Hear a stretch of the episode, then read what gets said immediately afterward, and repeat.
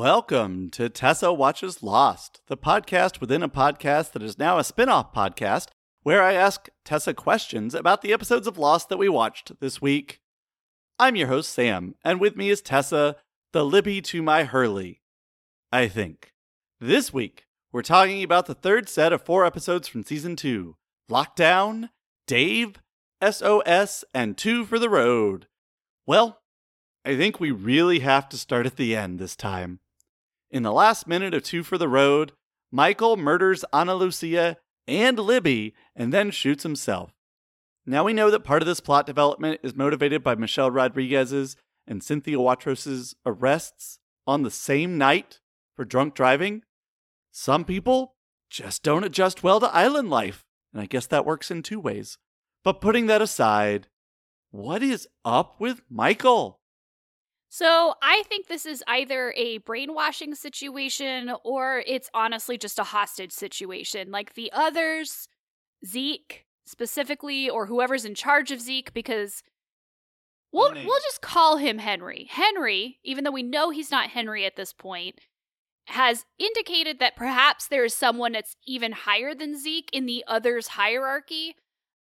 But I think whoever it is, whoever's in charge, is using Walt's capture as like a hostage situation where he's he told Michael that he can have Walt back or he can live with Walt or see Walt or whatever if he rescues Henry. So I I don't think Michael I think Michael's doing this out of duress. He does apologize to Ana Lucia before he shoots her. He seems very conflicted. And I and the Libby shooting is an accident, right? Wrong place, wrong time situation. So I, I really think that he is being coerced into doing this. And of course, he shoots himself in the arm, and that's the last thing that we see. So he's going to frame this as a Henry escaped and shot everybody on the way out. So he, in essence, is becoming a spy for the others in the Losties group. How do you feel about losing Ana Lucia? You know, I'm more mad about the Libby thing than I am about the Ana Lucia thing because I really feel like Ana Lucia had a pretty full arc on this show. Like, I, whether or not they were going to do more stuff with her is kind of moot, but I felt like, especially in the flashbacks of this episode, we were given a whole arc for her, right? Like, she was a cop. She, you know, helps the tailies get to the Losties. You know, there's all this stuff about paranoia and being a bad person and all of that. And then here we get the final part of that, which is where she actually it's revealed that she was actually in Australia because she had met Jack's father and Jack wanted her to accompany him as sort of his bodyguard. And so she does that because she's really still struggling with the PTSD of having murdered somebody. And I, I, for me it felt like we'd come full circle on her. Like she it didn't feel like it felt like a good stopping place. Like they could have done more with her as a character but they didn't necessarily need to. So I felt I felt okay about her death here. I if only you know the the thing about it is is like if you know of course her murder is going to affect Jack in a in a way because of course he does have feelings for her. It's an interesting Ana Lucia is kind of a, a counterpoint in his mind to to Kate. And of course he saw her before they boarded the plane, you know, they were kind of quasi outcast together. If if only there was a term for doing something to a a woman character so that it advances a male character in some way. I I wish there was a, a name for that. But anyway, I know that you feel more conflict I know that you feel more conflicted about Libby, as I definitely did when I first watched the show. Why introduce the mystery of her being in the hospital with Hurley two episodes earlier and then kill her off, right? Yeah, this felt a lot more contrived to me that they would kill her off and and again like you said it has more to do with the off camera stuff that was going on with this actress than it does with the actual plot line and that really frustrates me it frustrates me that they introduced this whole storyline with her where she was in the hospital which genuinely threw me for a loop. Like I was like, "Oh my god, does Hurley have a stalker? Like what? Why is she on this plane?" And I just don't feel like any of those questions are going to be answered for me, even though Ana Lucia is definitely fridging, for me, Libby felt more like fridging because now all we can salvage from her character is how it affects Hurley. And so, yeah, I just, I didn't like this. I didn't like how they gave us like a thread that was starting to unravel in this plot line and then just took it away and it's not going to mean anything anymore. So that that really did bother me quite a bit. As I told you after we finished watching the episode, this was one of the first things that really got under my skin about this show. I have very strong feelings about what Team Darlton did, why they did it, when they knew what they were going to do, etc. And a lot of this is on Rodriguez and Watros, right? This is making the best out of a bad situation. This is about ABC keeping a good relationship with Hawaii. And so it's not really in their control, but it's the first real hint that we get at the sand kind of shifting under the feet of this narrative. So, speaking of Hurley stalkers, do you have any thoughts about Dave, Hurley's imaginary friend? Yeah, so we got like kind of a beautiful mind style episode where we realize that Hurley has created this person, this this personality of Dave to sort of protect him from feeling like it was his fault that he participated in some tragic accident, which the psychiatrist assures him was not his fault. We don't get a lot of details on that, just that he thinks it might be weight related. I thought the Dave thing was fine. The the problem that I had with the episode was that Dave isn't wrong. Like, yeah, I mean, the ending where Dave tries to convince him that it's all an illusion and he should just kill himself is very inception-y, and and that's obviously wrong. But the fact is, is that like part of the psychiatry, part of the treatment that the psychiatrist prescribes for Hurley has to do with losing weight, and I felt like that was extremely fat phobic. I feel like this last set of episodes has had kind of this fat phobic storyline with Hurley where it's like he eats because he has a complex and that's what makes him fat. And to get over the complex, he has to lose weight. And like, that's just not how weight works and that's not how trauma works. And it just, it really, really bothers me that the one person who seems to be okay with Hurley like he is, is the imaginary friend. And that just kind of felt icky to me. It it just did. I mean, even Libby is like encouraging him to lose weight. And so it just doesn't I, I just didn't like that particular storyline, but I did really enjoy sort of the twist of Dave, you know, trying to convince him to kill himself because it just felt like Inception to me. And I like that Libby, before we found out that she was in the hospital with Hurley, I liked that scene with Libby on the cliff where she, you know, convinces him that this is all real and that she really does care for him. And there, there's just a lot of really good things in that relationship, which is why it's a real shame that they didn't really develop it in any way. As regular listeners of the podcast will know, I have a terrible memory. And so it's really fun re experiencing, fun, I use the term loosely, re experiencing a lot of the twists and turns in this show. And I remember when when the reveal about Libby being in the hospital with Hurley, it was like, what happens here? Like, where does this go? Of course, forgetting that two episodes later it goes nowhere. There was a reason I couldn't remember that. But along those same lines, in other flashback news, Locke's dad is a con man. You want to share here the thought that you had while we were watching that episode? So now that I have more of a handle on how this show works, not that I want to say it's predictable, but I really feel like Locke's dad is the con man who destroyed Sawyer's family that he has now taken on the name of Sawyer. Yeah, I, I feel like this is all connected. I think that Locke's dad is is the the person who made Sawyer bad. You did a very good job of queuing up this next question, as I knew you would. Speaking of connections, and speaking of Locke, Rose has known his secret the entire time. We also, of course, find out in a Bernard and Rose centric flashback that they haven't been together for very long and that Rose has terminal cancer. Except she doesn't. Does the island have magical healing powers, Tessa? And Do you think that Rose's cancer would return if she left the island? Maybe. I don't know. I can't get a good handle on the island's healing powers because obviously it healed Locke and Rose. But we also, again, like I've said before, again, people keep telling us about this illness, and we have to believe that Rousseau wouldn't just kill her crewmates unless she legitimately believed there was an illness. We know the others that are obsessed with illness. So, like, it seems like it cures some people, but maybe there's a plague on the island. I don't know. Like, there's a lot with quarantine as well with the bunkers. So, it I can't get a handle on this island, how the healing works, why it works the way that it does. It's it's really difficult to know if Rose left the island if the cancer would come back.